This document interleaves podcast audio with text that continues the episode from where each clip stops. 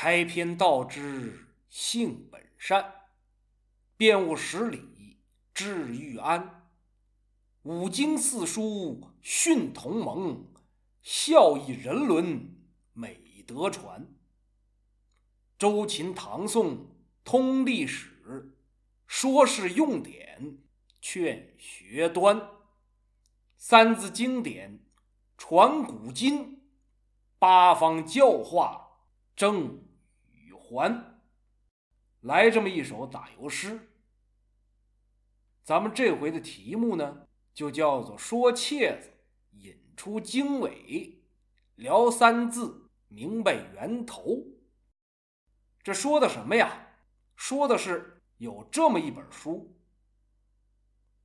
一本不薄不厚的小册子，也是一套传承千古、家喻户晓的国学启蒙读物。什么呀？就是《三字经》。《三字经》咱们都知道，这本书过去可以说是人尽皆知啊。相信不少的朋友也都读过。甚至说，有些朋友从小就会背诵。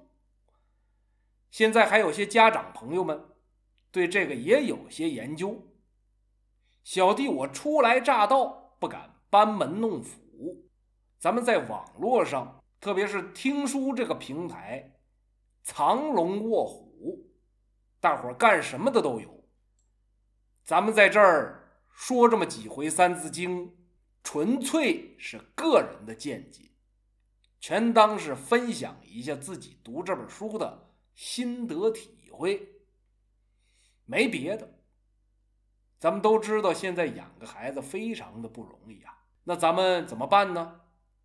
利用个人的时间，钻研钻研中华民族的传统文化，跟各位交流交流，为的是什么呢？为的就是以后咱们跟自己的孩子讲一讲啊，早晚能用得上。我讲的这些，您要是自个儿去查呢，也能查得到。咱们也不是学术研讨，我只不过就是综合综合、整理整理、掰开来揉碎了，再讲给您听一听。如果说您听着这讲的是那么回事儿，那就当是普。及常识了，当然了，我的专业知识和个人经历也有限，所以难免出现纰漏，有说的不对的地方，不准确的地方，还请大家多多包涵，也欢迎大伙儿给我留言指正。话说回来了，咱们说这《三字经》头一个问题，聊天的时候经常还能遇到，有朋友问了。这《三字经》为什么叫《三字经》呢？它怎么不叫《三字书》呢？这问题一问，一下子能把很多人问住。这怎么回事呢？咱们就得先得知道什么样的书能被叫做经。有的朋友一听什么什么经，他来劲了啊！这个我知道，经书嘛，庙里边那些和尚念的。好像就都叫经，什么《金刚经》啊，《法华经》啊，《楞严经》，好些个呢。外国也有，欧美人基督徒读圣经，穆斯林读古兰经，还有《诗经》啊，《易经》啊，《黄帝内经》。八零后、九零后的朋友们喜欢武侠小说、电视剧，一打开电视上面就演这些武功秘籍啊，就讲这些人怎么抢经书，《九阴真经》。玉女心经，把这些经书学穿了，就都神来神去的，什么龟派气功啊，瞬间移动啊，上天入地无所不能。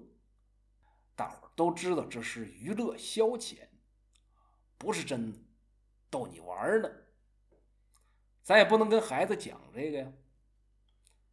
其实啊，在咱们中国的传统文化里边，经书的这个经。跟宗教典籍没有必然的联系。怎么这么说呢？咱们中国人一说什么东西好，就常说经久不衰，经久不变。这里头这个“经”字，它的原始意义就是指装订书本所用的线。现在的孩子可能很少知道了，九零后的朋友们也很少见到。书店现在不怎么卖这种东西，有写书法的、搞美术的知道，商店里卖的那种线装本、线装书，那个。年岁稍大的朋友也知道，以前的书啊，就在书的一侧穿孔扎眼儿，再用棉绳啊把它装订好，竖着一根线，横着一根线。也有横着两截两条线，竖着的这根线就叫做经，横着的这根线就叫做纬，就这么的一经一纬两条线。地理学的好的朋友也知道，那地图上的经纬线也是这么迁移过去的。咱们中国人就这么称呼这两条线，所以说到后来啊。这个“经”字也引申指代不变的道理。你想啊，为什么要钉书啊？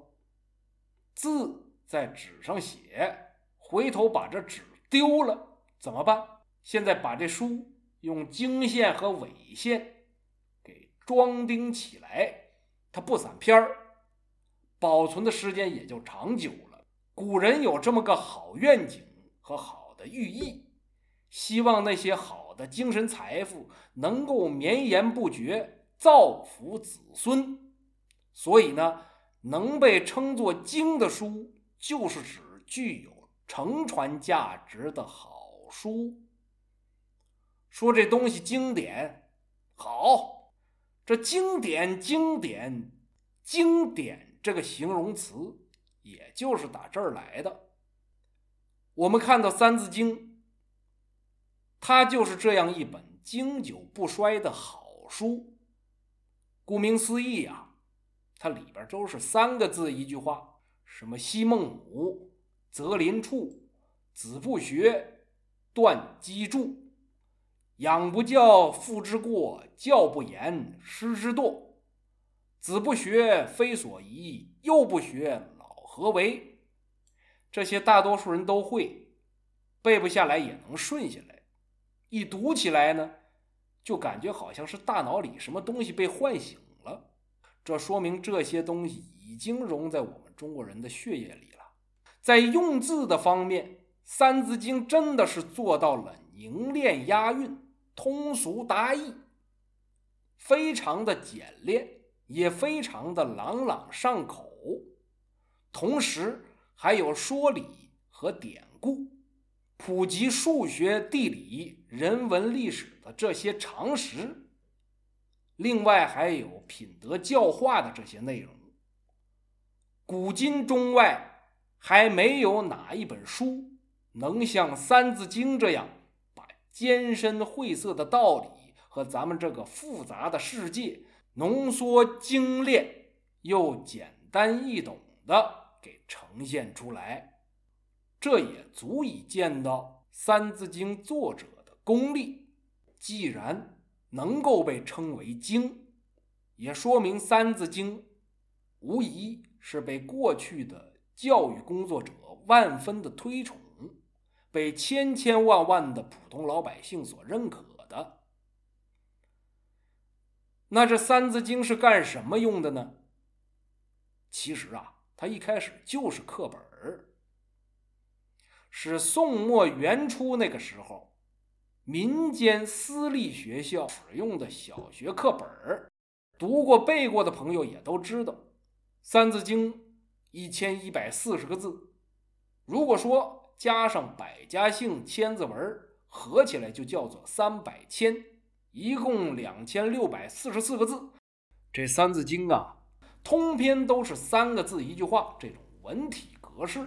有人说这是语文课本其实不准确。《三字经》的内容不限于语文，它囊括了几乎所有已知的人文和自然科目的知识。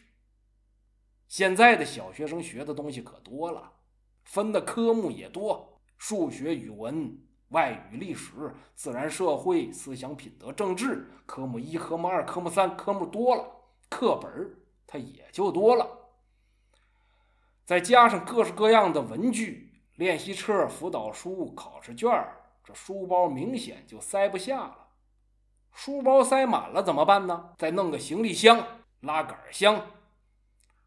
知道的以为这是去学校，不知道的以为是去火车站、飞机场。